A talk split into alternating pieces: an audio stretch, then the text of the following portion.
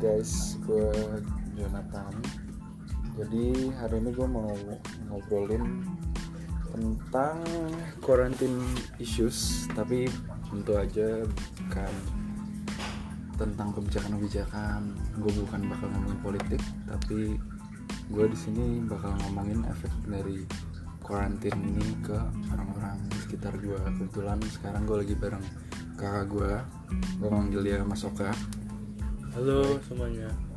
Uh, jadi gini, kalian tahu kan pasti karantina ini bikin kita sumpah, bosen, terus apa ya? Ya basically gak bisa ke mana-mana. Siapa sih yang gak stres dengan keadaan kayak gini kan? Nah itu menurut kalian gimana sih? Uh, kalian pernah nggak sih bayangin dari sudut pandang orang-orang yang udah punya mental health? Jadi kakak gue ini kebetulan beberapa tahun lalu didiagnosis bipolar disorder ya. Iya bipolar disorder. Bipolar.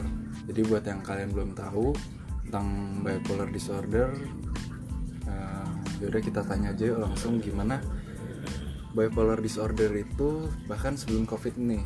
Jadi gimana sih kira-kira kehidupan lo uh, sebelum karantin ini Uh. ada yang biasanya aja itu gimana? Iya. Jadi kalau bipolar disorder tuh di mana kita mempunyai sekitar bukan sekitar sih emang ada sekitar ada lima fase Eh, manik, hipomanik, normal, hipodepresi dan depresi. Eh, orang yang nggak punya bipolar disorder, mereka hanya bisa nyampe di fase hipomanik dan hipodepresi. Apa itu hipomanik atau manik? Manik itu kondisi di mana kita sadar apa yang kita lakukan. Kita menjadi hyperaktif, kita menjadi boros, kita menjadi pengen ngomong terus, tapi kita itu out of control of our mind gitu.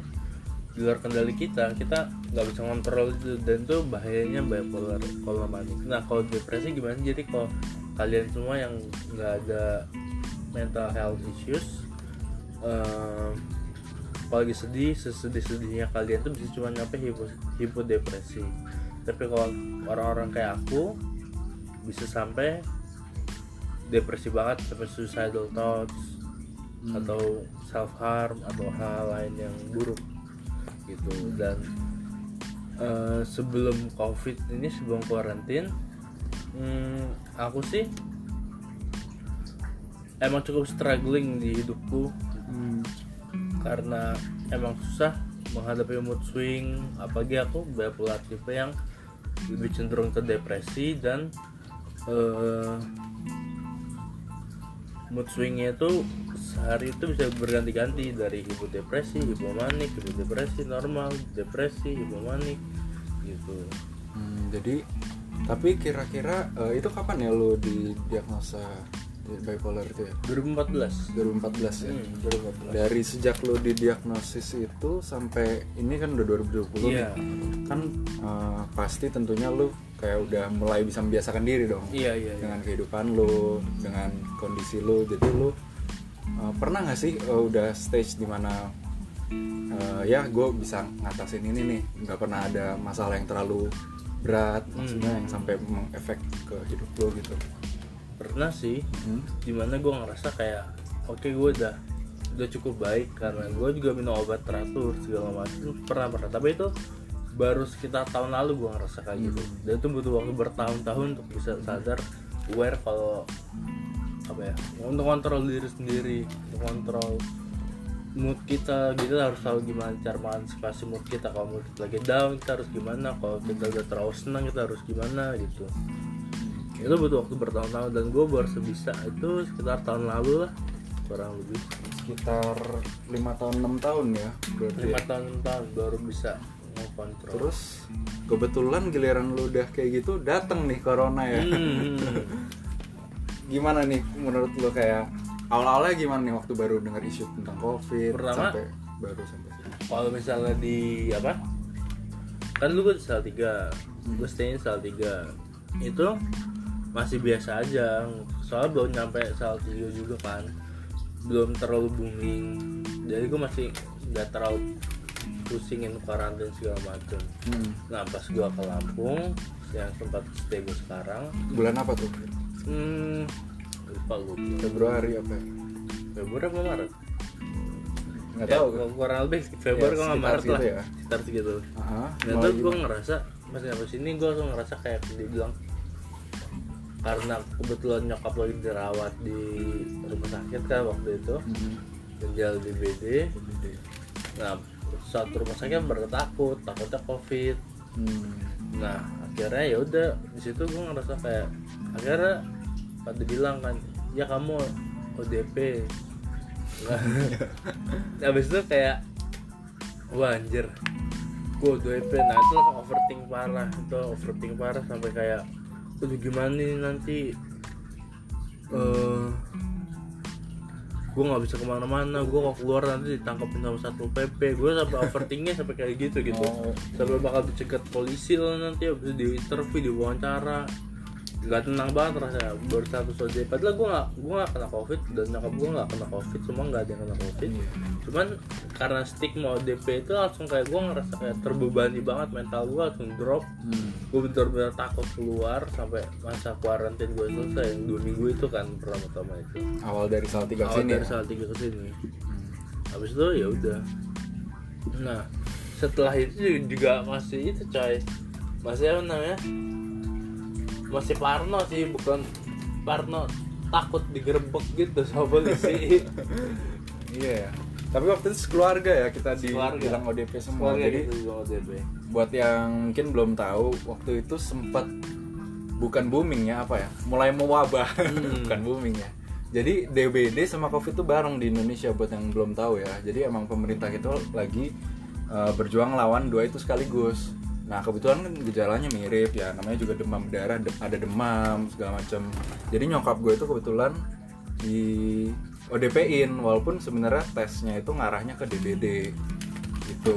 Jadi keluarga gue deh dibilang ODP semua. iya itu bagi nah kalau bener lu sendiri gimana apa yang lo rasa pas lu kena status ODP itu Kalau gue sih sebenarnya ya parno sih ya, apalagi waktu itu bener-bener bunda baru keluar dari rumah sakit, baru selesai dirawat, Kaleb masuk kan. hmm. DBD juga sama.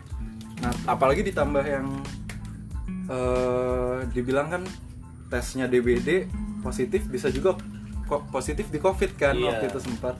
Nah, sempat parno sih, cuman ya gue gue perasaan nggak ngerasain flu atau gimana gimana. Emang gue sih positive thinking gitu gue ini ini Kaleb DBD nih bukan COVID. Jadi gue ya udahlah gue menjalani aja, gue di rumah. Cuman nggak gimana gimana sih gue tetap kuliah kayak biasa. Iya iya iya. Terus eh oh iya gimana nih? Kan itu kan waktu awal-awal lu ke sini kan ya? Mhm.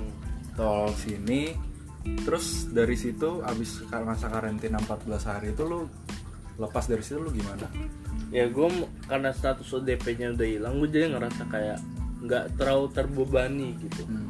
tapi tetap aja gue ngerasa gue di rumah terus itu rasanya tuh bener-bener ngeganggu mental yang gue juga ada. Jadi kalau misalnya mungkin belum sebutin sama Jonathan tapi gue juga ada schizoaffective major depression sama anxiety disorder. Nah ya gue gimana ya meskipun rumah gue sendiri gue aja sering kena panic attack di rumah gue sendiri. Hmm.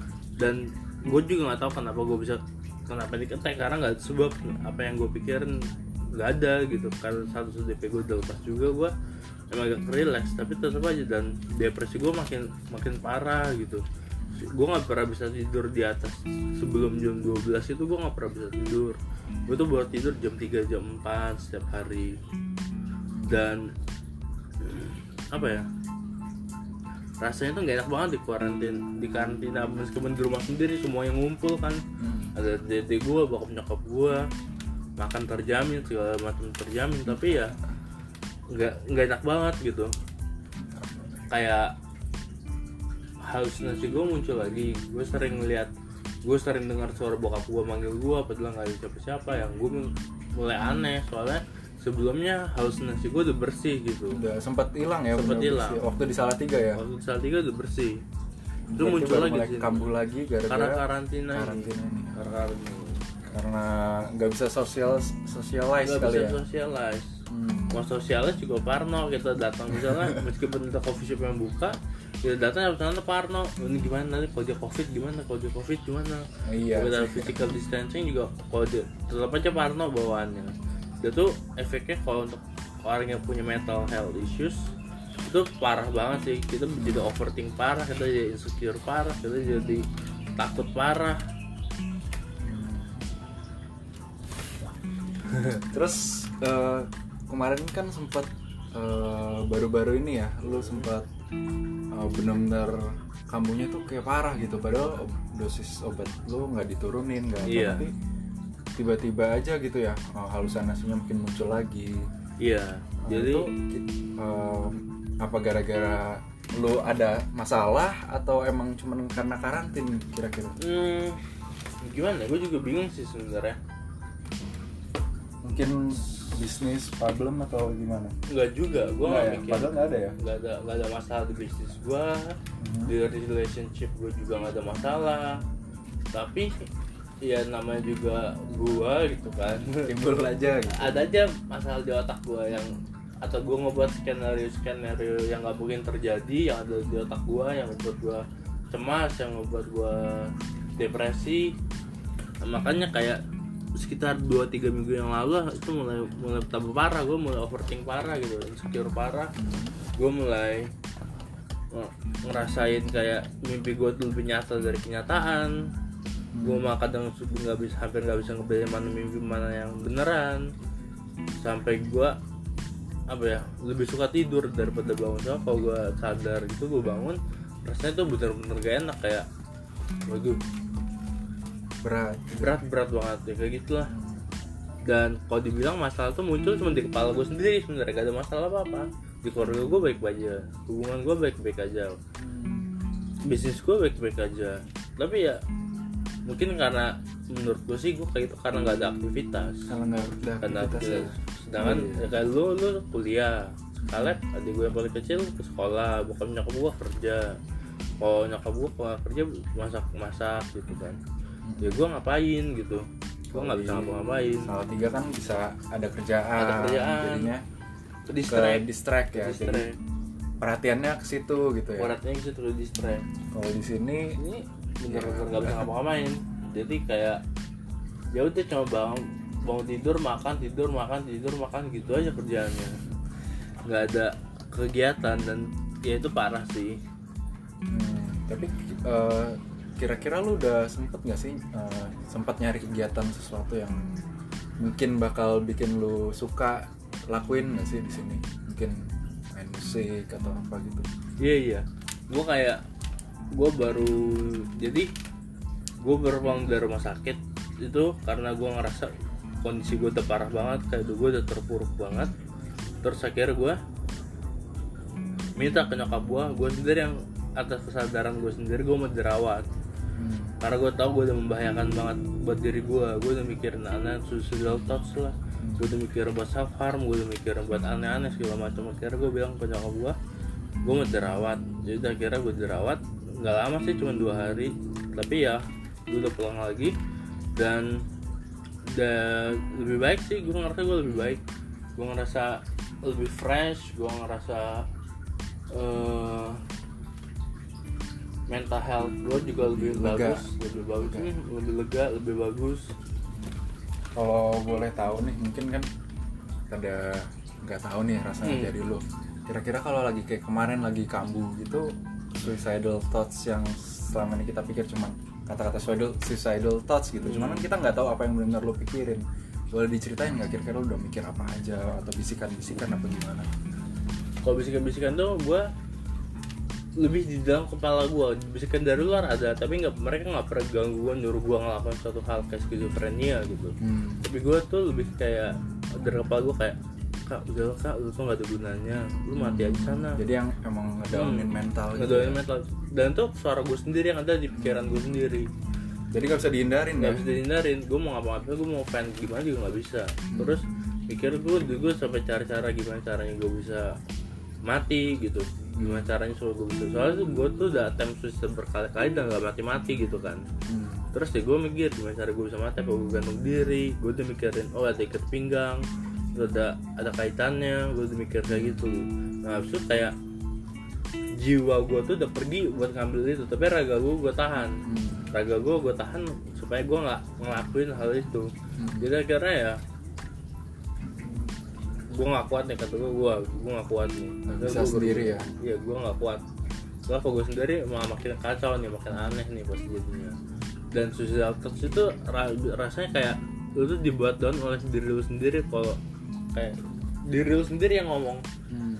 kayak kalau gue sih ngomongnya ada dua sisi oka oka baik sama oka jahat itu oka jahat yang ngomong dan itu sering terjadi konflik di pikiran gue Hmm. oka baik sama oka jahat tuh sering berantem sering berantem sering kayak misal jahat ngomong udah kan mati aja lu tuh gak ada gunanya di dunia ini gitu kan bisnis lu kacau segala macam kacau padahal enggak kan Hmm. Terus padahal biasa aja itu biasa aja terus tapi oka baik bilang enggak kok jangan kak jangan dengerin dulu jadi itu yang bikin capek sebenarnya Hmm. makanya lu kalau ngeliat ada mungkin teman-teman lu atau siapa yang punya mental health issues juga mental problem gitu rata-rata mereka lebih cenderung suka tidur Hmm. ya soalnya emang capek mikirin apalagi untuk ngelawan rasa buat bunuh diri tuh susah.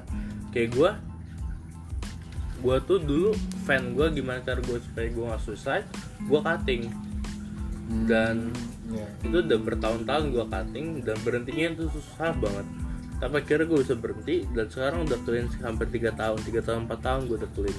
Gue nggak mau ngemukain diri gue sendiri lagi selama empat tahun. Karena kesadaran ya. Karena kesadaran karena gue tahu soalnya semakin lama semakin sering cutting itu lama pengen makin banyak sama makin dalam itu udah kata gue udah nggak beres nih udah nggak baik nih Hmm. bisa-bisa malah gue mati kehabisan darah kan akhirnya jadi udah gue sudahi aja semua itu Iya, iya. Berarti eh, tapi ini dulu balik dari rumah sakit gimana? Eh, Kira-kira masih ada nggak tuh yang halusinasi atau? Eh, karena obatnya gue bukan gue baru nambah obat halusinasinya Hmm. itu mm, masih ada halusinasinya cuman mas kayak kayak sewajarnya sih kalau menurut gue sewajarnya ya jadi masih gue gue masih bisa ngebedain mana halusinasi mana bukan dan itu nggak nggak terlalu ganggu gue kalau untuk halusinasinya Iya.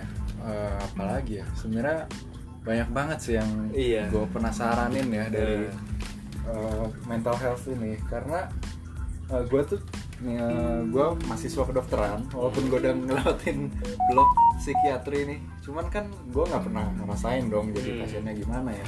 Yang kita pelajarin ya textbook doang gitu. Kayak tadi misalnya gue tahu bakal ada suicidal thoughts. Cuman gue nggak tahu apa sebenarnya yang lu pikirin di suicidal thoughts itu. Ya kan? Kan paling kalau dokter nanya "Hmm, eh, ada nggak ini bunuh diri ya kan? Cuman kan nggak benar-benar tahu gimana proses pikirnya apa aja yang lu pikirin se- sejauh mana gitu kan. Iya iya iya iya.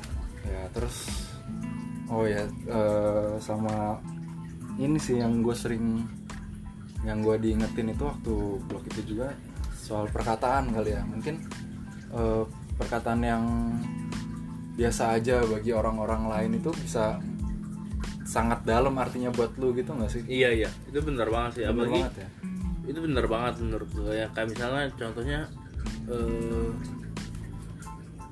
body shaming deh. Karena lagi ramai di twitter body shaming kan. Nah, itu mungkin bagi kalian tuh jokes. Bagi kalian tuh cuman kayak sekedar bahan lucuan biasa aja dan kalau orang yang diserang itu nggak punya mental health sama sekali dan mereka dia baik-baik aja mungkin dia masih bisa memaafkan menerima kok. Tapi kalau gue yang bisa gue di body shaming kayak ah lu gendut banget sih gini-gini gue langsung kayak overthink. Hmm, kayak anjingnya juga ya gue gendut banget ya. Udah gue gak usah makan aja kali ya biar gue gak gendut lagi. Hmm, sampai kayak gitu. Atau ada orang yang selalu bilang kayak mungkin lebih ke insecure kali ya. Insecure, ya? lebih ke insecure. Jadi kayak mungkin orang-orang normal juga ngerasain menurut gua. Hmm. kayak rasa insecure kalau diomongin sama orang misalnya kayak ih kok dia ini mukanya dua ya bukan muka dua yang fisikal gitu ya bermuka dua gitu pak Iya. di, di depan gua dia baik-baik aja padahal di belakang gua gitu Hmm.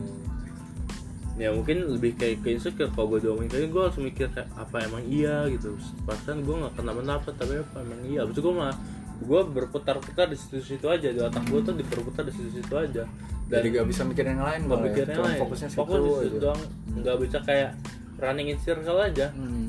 Nggak berhenti berhenti pikiran-pikiran gitu. Ya. Serem juga ya. Jadi emang mematikan ya kata-kata Mematikan. itu ya. Kata-kata itu bisa membunuh hati-hati. Apalagi kalau misal ada teman kalian yang ngomong aduh gue capek banget gue pengen mati. Don't take it for granted lah menurut gue Iya, itu kalau misalnya dia udah ngode kayak gitu berarti ada kemungkinan chance beberapa persen kalau dia mau beneran serius. Hmm. Tapi kalau misalnya lu punya udah ngomong kayak gitu terus dan lu nggak tanggepin atau tanggapan lu cuman kayak Canda. semangat atau bercanda bercandain malah itu dan dia nggak ngomong lagi atau dia tiba-tiba ngilang itu lu baru harus khawatir. Hmm. Itu ciri-ciri tekadnya udah bulat buat bunuh diri. Kalau dia masih bilang berarti dia masih mencari harapan Iya. masih mencari harapan di orang ke orang-orang kalau butuh pertolongan kalau dia butuh pertolongan. Tapi kalau misalnya dia udah nggak ngomong nah itu baru butuh hati-hati. Iya sih. jadi kalau misalnya ada yang apalagi di masa karantina kayak gini kan pasti kayak semua orang struggling menurut gua. Iya. semua orang struggling. Yang biasanya dapat income berapa dan cuma dapat berapa. Atau yang biasa kerja malah sekarang dirumahkan dia nggak dapat income sama sekali. Ya pasti nggak pengaruh banget dan gue tahu jadi ya kalau bisa saling support each other aja jangan saling menjatuhkan Iya sih, setuju sih gue. Ya, ya udah kira-kira kali ini segitu dulu aja ya. Mungkin biar nggak bosan kali ya kalau Iya, iya. kelamaan. bakal lama bos nanti Iya. Eh, ya udah mungkin lo ada ending apa kalimat ending? nanti nggak ada nggak ada nggak ada udah cukup udah cukup Ya udah, eh, dari gue juga itu aja sih eh, kira-kira gambaran sekilas tentang kehidupan efek karantin ini bagi orang yang punya mental health issues. Mungkin buat kalian yang belum ngerti mau nanya-nanya lebih banyak bisa dikontak aja kali ya. Iya, bisa Nanti bisa kita bikin podcast selanjutnya Iya. kalau emang ada yang denger dan ada yang tertarik ya Iya, mungkin iya. bisa ya kita ngobrol-ngobrol lebih lanjut Ah. nanti ya lebih Oke, dalam. oke. Oke, thank you guys sudah dengerin. Apa nih endingnya? Dadah. Yo, peace.